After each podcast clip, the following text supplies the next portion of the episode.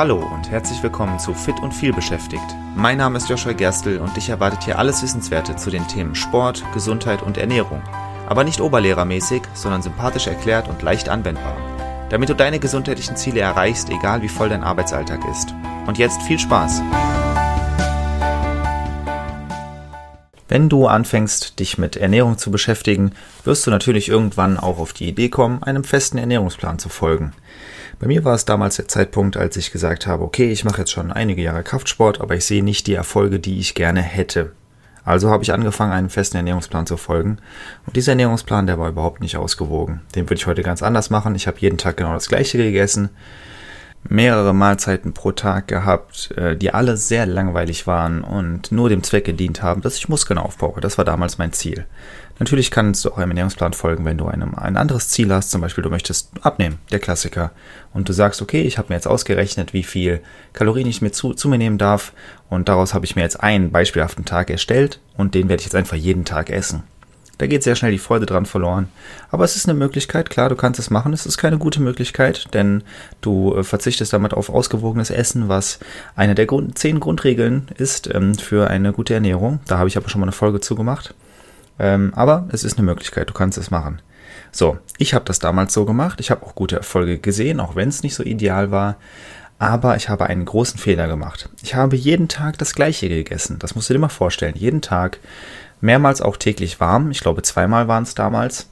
Und äh, ich habe trotzdem jeden Tag gekocht.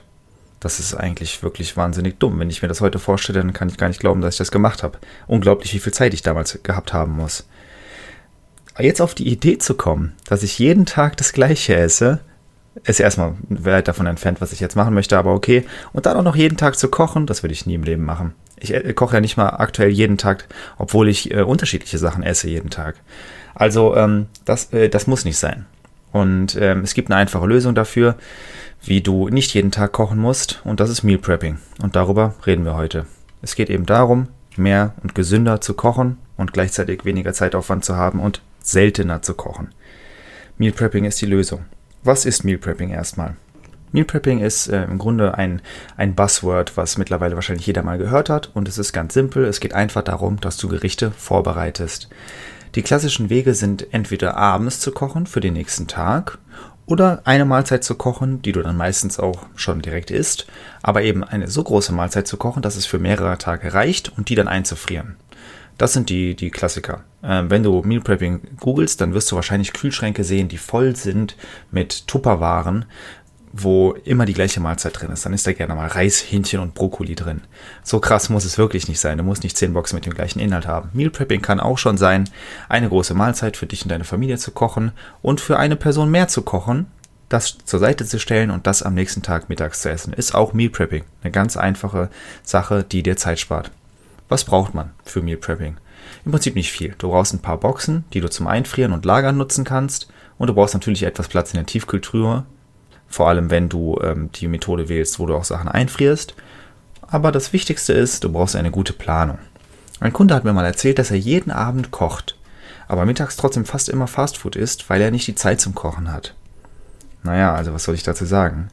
Es ist ja relativ leicht, sich vorzustellen, einfach am Abend eine Portion mehr zu kochen und die am nächsten Tag zu essen. Es hat keinen zeitlichen Mehraufwand und am nächsten Tag sparst du dir Fastfood. Selbst wenn dieser Kunde jetzt sagt, okay, ich möchte aber nicht zwei Tage hintereinander das gleiche essen, ist ja kein Problem. Dann kocht er einfach an fünf Tagen. Also jeden, er kocht ja jeden Abend. Kann er ja einfach jeden Tag in der Woche abends eine extra Portion kochen, das einfrieren und dann hat er ab nächster Woche hat er dann diese vorbereiteten Gerichte und kann jeden Tag was anderes mittags essen und abends wieder was anderes kochen und wieder die nächste Woche vorbereiten. Also man muss nur ein paar wenige Tage schlau nutzen und dann hat man eigentlich schon ausgesorgt. Dann bleibt man einfach in diesem Flow drin und isst vernünftige Mahlzeiten, abwechslungsreich und hat weniger Aufwand als vorher und mehr Zeit. Die Sache ist, wenn du das genauso machst, genau wie dieser Kunde, sagen wir mal, du isst aktuell häufig Fastfood, dann ist ein weiterer Vorteil, dass du eben nicht mehr auf dieses Fastfood zurückgreifen musst. Warum das sinnvoll ist, kannst du gerne in meiner Fastfood-Folge nachhören. Lass uns zum komplexesten Teil kommen, denn alles andere bisher war ja relativ leicht. Die Planung. Wichtig ist, dass du am Anfang eine Entscheidung treffen musst. Möchtest du am nächsten Tag die gleiche Mahlzeit essen wie am Tag vorher? Mich stört es überhaupt nicht und deswegen ist das das Meal Prepping, wie ich es betreibe. Wenn meine Freundin und ich kochen, dann machen wir oft so eine so große Portion, dass es für uns beide für den nächsten Tag reicht. Und äh, das ist für uns hervorragend. Das klappt sehr, sehr gut. Wir sparen uns Zeit. Das ist toll. Es kann aber sein, dass du das ja gar nicht möchtest. Dann könntest du es zum Beispiel so machen, dass du Mahlzeiten kochst, die groß sind, die du nicht in einem Mal aufisst, das dann einfrierst direkt und dann nächste Woche einfach, wenn du sagst, okay, ich brauche jetzt eine vorbereitete Mahlzeit, holst es raus und ähm, taust es auf und isst es dann. Dadurch bist du auch flexibler, weil du kannst ja aussuchen, wann du was essen, essen möchtest. Das ist sehr angenehm. Großer Vorteil von Option 1, es ist platzsparend. Klar, wenn du einfach nur für den nächsten Tag vorkochst, dann äh, verbrauchst du ja jedes Mal, wenn du das nächste Mal gekocht hast, nicht neuen Platz, weil dann hast du die alte Mahlzeit ja schon aufgegessen. Also platzsparend. Option 2 ist dafür abwechslungsreicher. Du kannst dir aussuchen, wann du welche vorbereitete Mahlzeit isst. Du isst nicht zwei Tage hintereinander das gleiche. Keine schlechte Sache. Nächste Entscheidung, die du treffen musst. Willst du für mehrere Tage kochen? So, also sagen wir, du kochst eben abends einmal vor für den nächsten Tag oder vielleicht auch für, für mehrere Tage.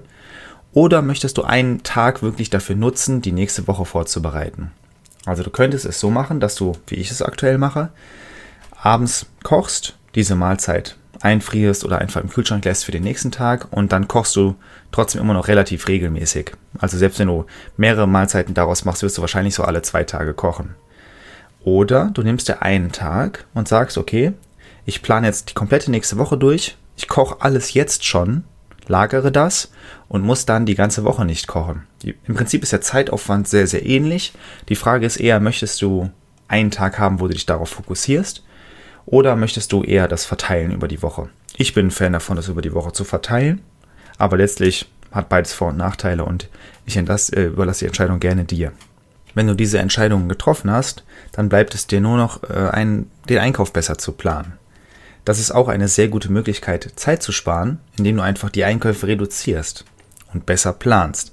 Ich kenne Leute, und dazu zähle ich mich leider auch, die ähm, das oft so gemacht haben, dass sie einfach sehr oft pro Woche einkaufen, weil sie immer nur ein, zwei Tage vorausdenken und dann wieder was fürs Mittagessen oder fürs Abendessen einkaufen müssen. Das lässt sich relativ leicht umgehen. Du kannst einfach die nächste Woche planen. Das ist heute in Zeiten von Picknick und Co. noch deutlich leichter als früher. Selbst wenn du sagst, okay, ich habe nicht die Zeit, einen großen Einkauf zu machen oder einkaufen stresst mich, dann lässt es dir einfach über Picknick liefern. Kostet nicht mal extra. Also das ist wirklich leicht. Du musst es nur gut planen. Du überlegst dir einmal alle Mahlzeiten, die du die Woche haben möchtest, besorgst alles in einem Rutsch und dann bist du für die Woche vorbereitet. Letzte Frage ist dann natürlich, was sind gute Rezepte, die du vorbereiten kannst? Meine Lieblinge, die werde ich mal äh, in einer eigenen Folge äh, machen. Das ist nämlich ganz interessant, denke ich, was da so für mich gut funktioniert oder vielleicht auch mal nicht so gut funktioniert hat. Besonders leicht sind Nudel- oder Reisgerichte. Und am besten ist natürlich sowas wie Chili oder Curry. Die sind am nächsten Tag oft eh besser. Also warum das nicht äh, nutzen und extra Gerichte wählen, die, wenn sie durchziehen, noch besser schmecken. Schwierig sind oft so Sachen wie Brotmahlzeiten, zum Beispiel Sachen, die schnell austrocknen. Das ist meistens nicht so gut. Wobei du natürlich auch ein Gericht einfach mit ein bisschen Wasser beträufeln kannst, wenn du es aufwärmst. Dadurch wird es dann wieder ein bisschen äh, saftiger zum Beispiel. Meal Prepping kann übrigens noch weitergehen äh, du kannst es zum Beispiel auch mit Kuchen machen. Das bezeichne ich allerdings ja nicht als Meal Prepping, das ist ja ein ganz normaler Umgang. Wenn du einen Kuchen backst oder von mir aus Kekse, dann wirst du das wahrscheinlich nicht alles an einem Tag essen.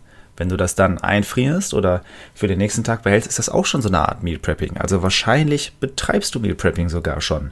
Oder jemand in deiner Familie. Außer ihr backt einen Kuchen und ihr esst ihn alle direkt komplett am ersten Tag. Das wäre dann natürlich kein Meal Prepping.